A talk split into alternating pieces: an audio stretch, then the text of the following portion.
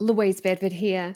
Just before we kick off with today's show, I wanted to let you know that for one week only, you can get up to 84% off a selection of my most popular trading education products available through tradinggame.com.au.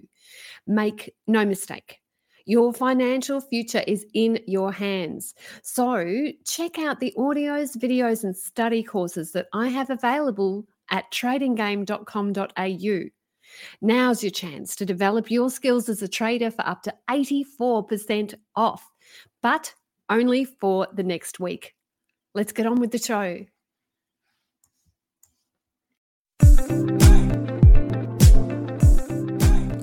Louise Bedford here, your host of the Talking Trading podcast. This is how traders excel. This week we have got the big plays in the US, the Australian, and the commodity markets for you, rushed to you in this very special episode by Christopher Tate, my business partner. You're going to love listening to this, but you know what? You're going to get so much more out of this if you come to youtube.com slash trading game. That's our YouTube channel so that you can see all of the charts that Chris has prepared to show you in advance. I'll hand it over to Chris and he can take over the show. For those of you who are astute, you will have instantly recognised that I am not Louise Bedford. I've given Louise the week off whilst I undertake one of these little looks at markets that I occasionally do and try and get a sense of what is happening. And it's always somewhat pleasant on a Saturday morning to wake up and see a sea of red across US indices. But we have to be very careful about our interpretation of what individual numbers mean. If I'm operating in isolation of the history of the market, then I might wake up and look at this and see that the S&P 500 is down 54 points or 1.19% and into somewhat of a little bit of a panic. I might become more breathless and hyperventilate. But I have to place that number within the continuum of other numbers that make up stock prices over time. So if we look at the S&P 500 from year to date, there's probably four distinct phases in this chart. There's the early bounce in the first part of the year, market then drifts off, market then recovers very strongly and has drifted off again. And we can see last night's trading session being this large blocky red candle, which is never positive for anybody. But this chart gives a somewhat not misleading picture, but it is not the complete picture of what we would want to see we have to place this chart also within context of the broader trend of the market. So if we take a step out and we look at the weekly trend, we see the bounce from COVID, the market slip away in early 2022 to October and then recover.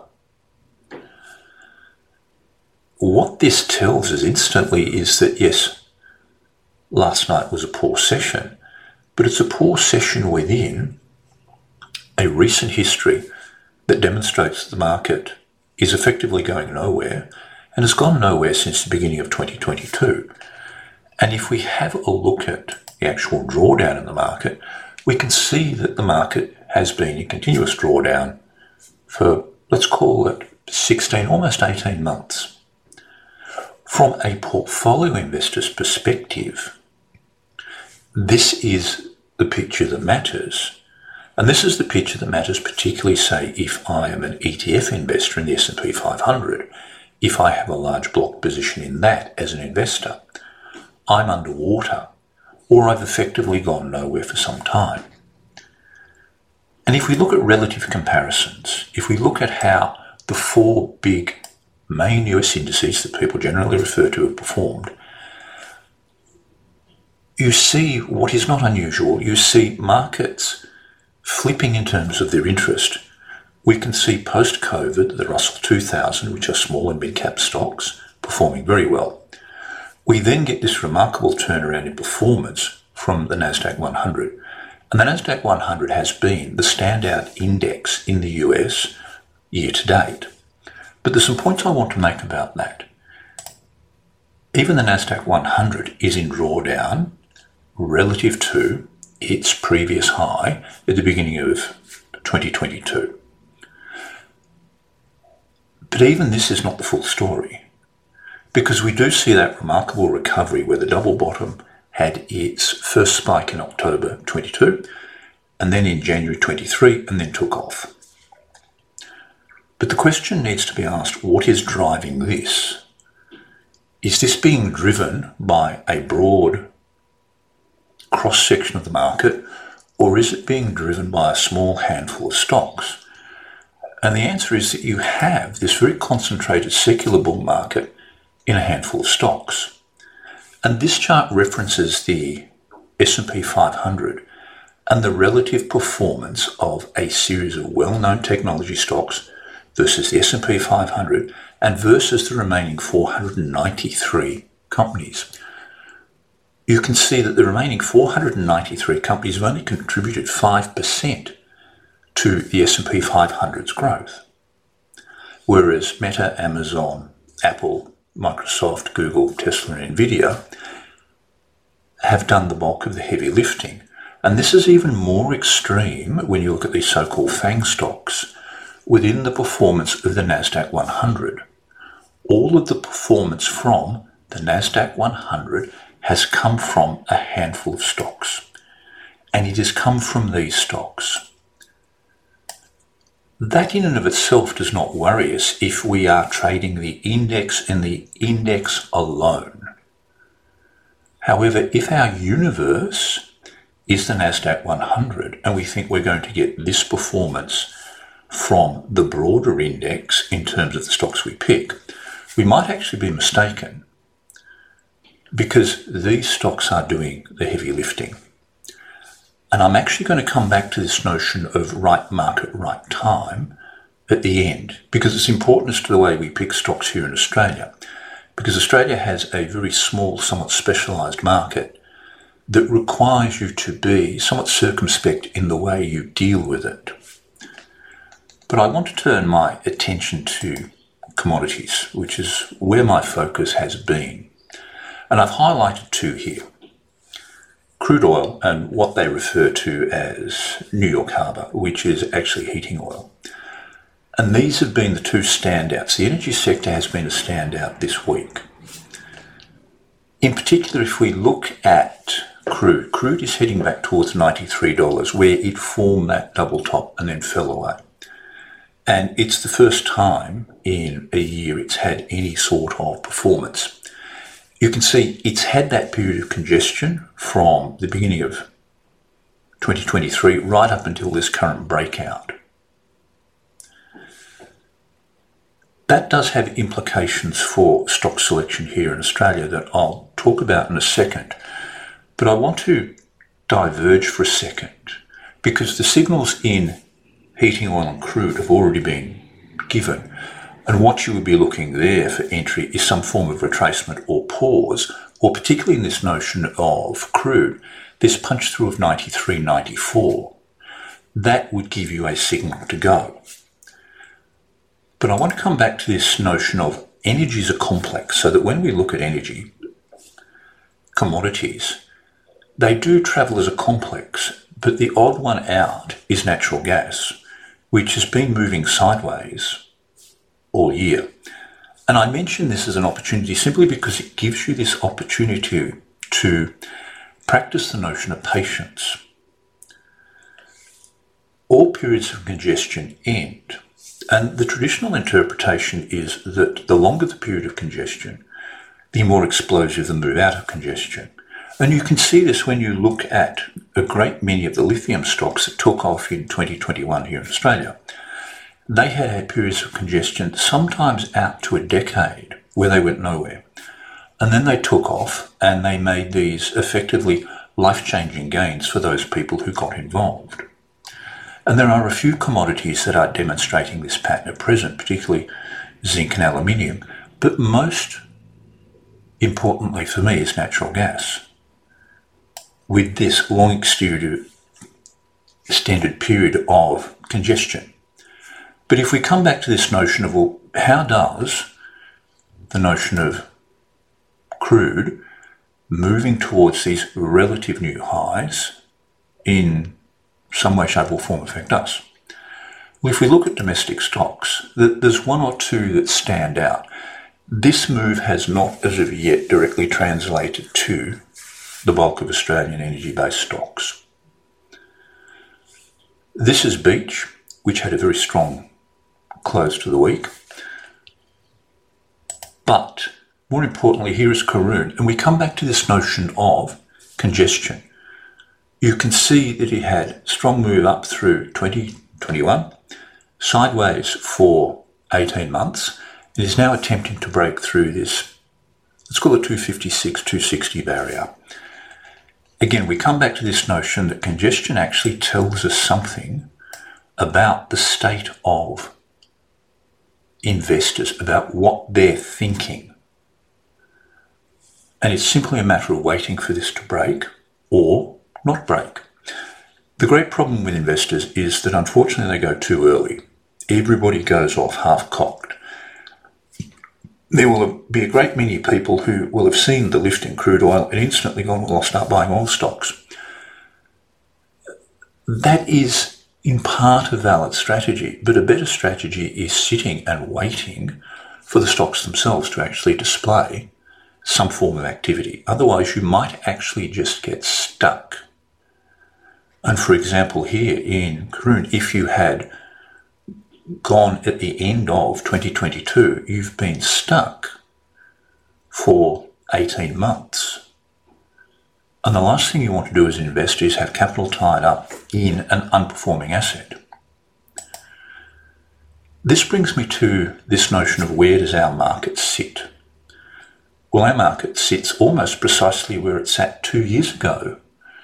It's almost as if when I do these for the S&P 2, what the ASX S&P 200, that I could simply say refer to previous.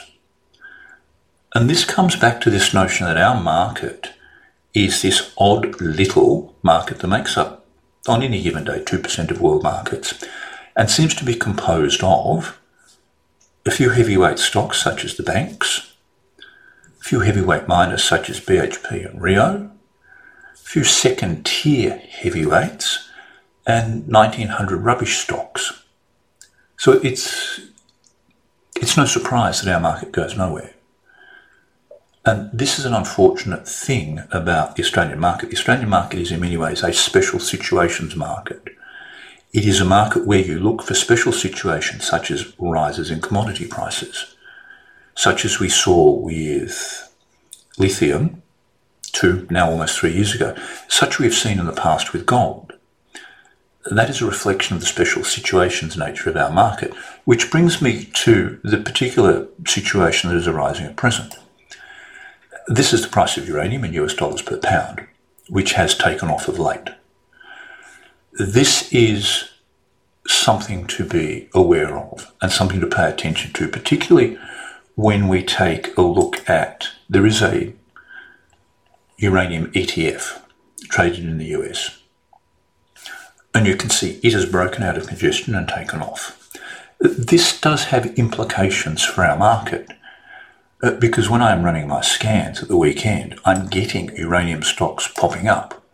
Whenever your system does something like begins to throw up a large number of stocks from a given sector, it is actually telling you something very important.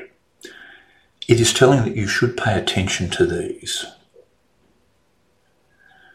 This notion of being somewhat contrarian and grumpy and saying, yes, well, I, I accept that uranium stocks are going up, but I'm going to buy banks because I want to be contrarian.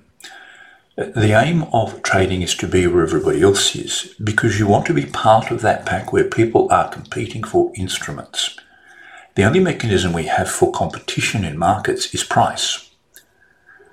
If I wish to buy something that a group of other traders want to buy, I have to pay more than they do.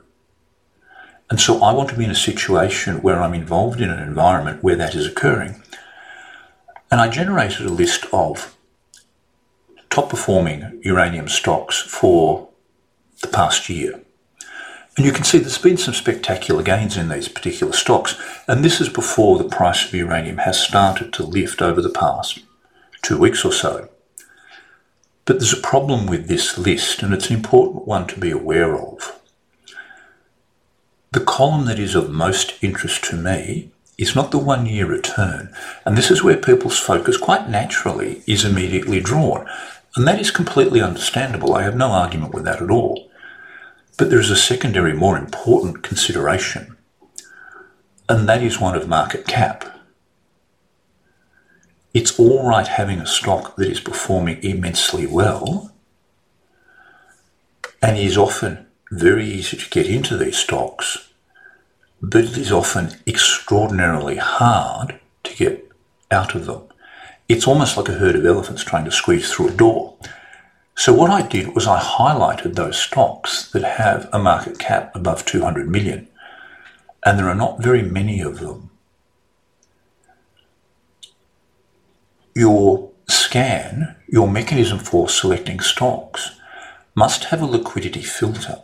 It must have a filter that says I will not trade stocks below a given dollar turnover over a long term, not a day, because days can be artifacts, they can be spikes that are meaningless. It is over time.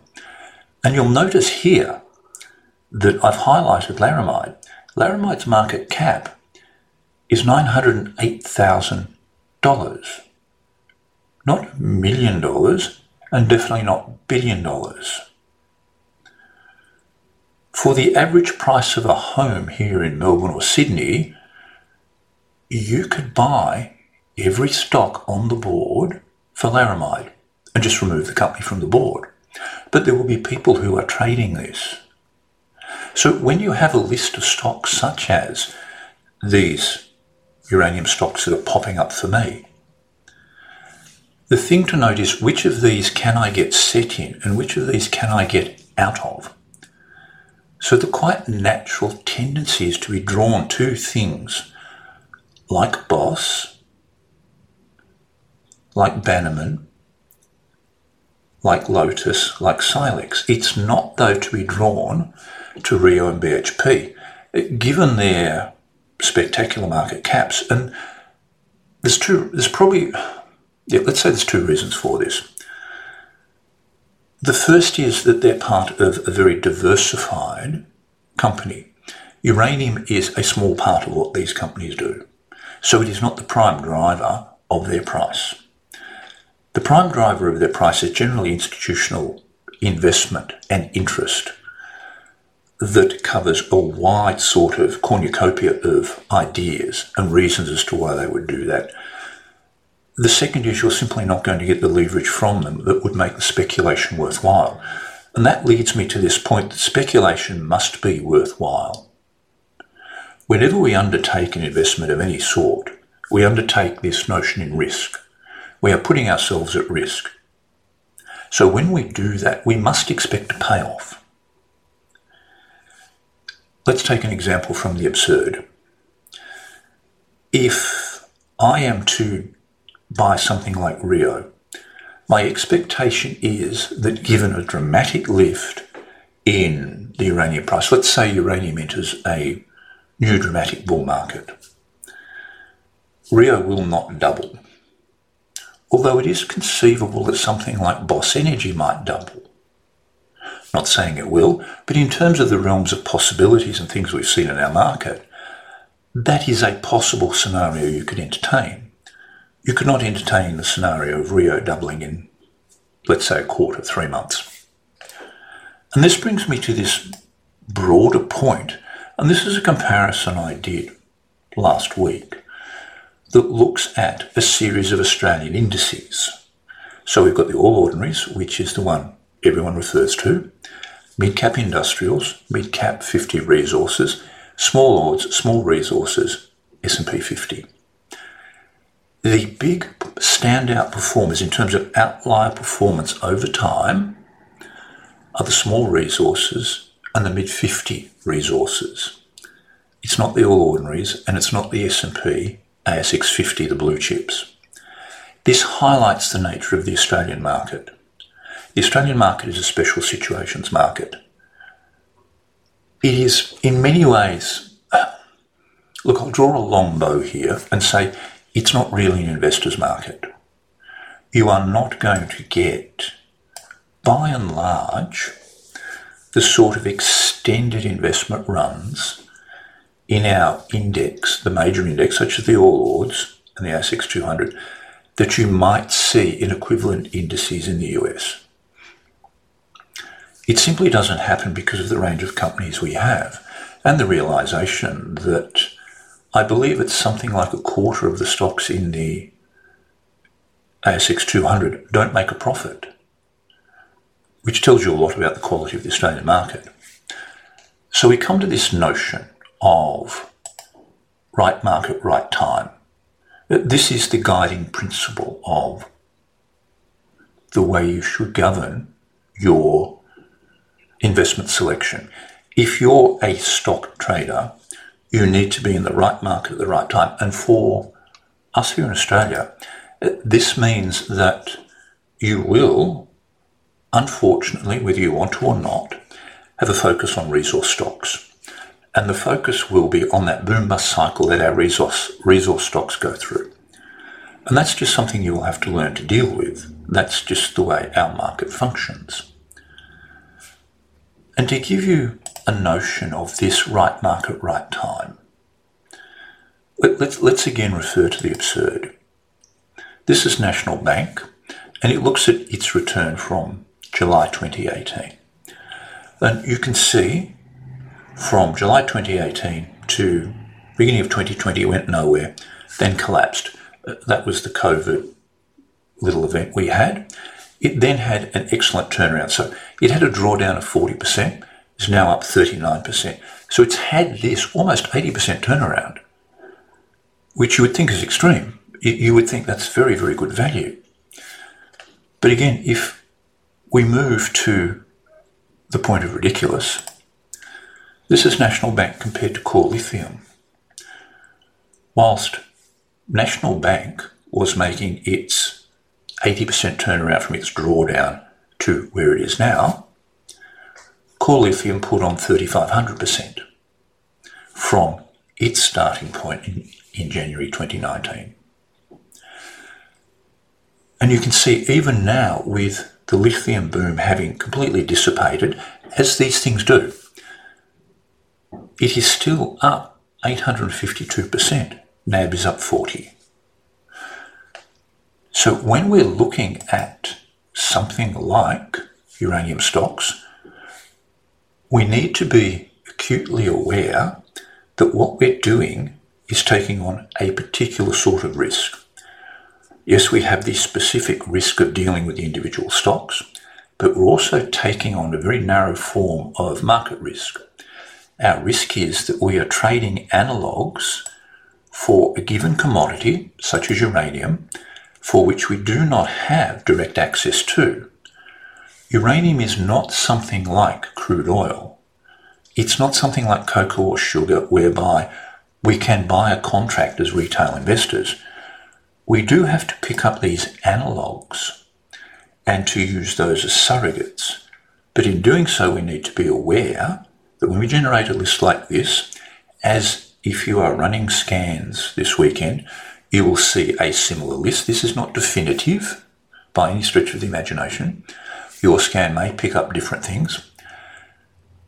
You need to be aware that these present an opportunity, and they present an opportunity that is in, endemic in tone to the way the Australian market operates. And whilst not wanting to say that history repeats itself, my perception of this is that you will see if uranium continues, uranium stocks go through this boom cycle, much like lithium did, and then the interest will wane and run out. So, as a closing point, the point I would make is that I don't consider this to be an investment grade portfolio. These are trading stocks. the moment you take on something like core lithium, you are trading stocks, you are not investing. If you think you're investing in these stocks, you're probably a little bit misinformed and somewhat delusional. But we come back to right market, right time. And I should add an addendum to that, in that it's right market, right time, right risk management.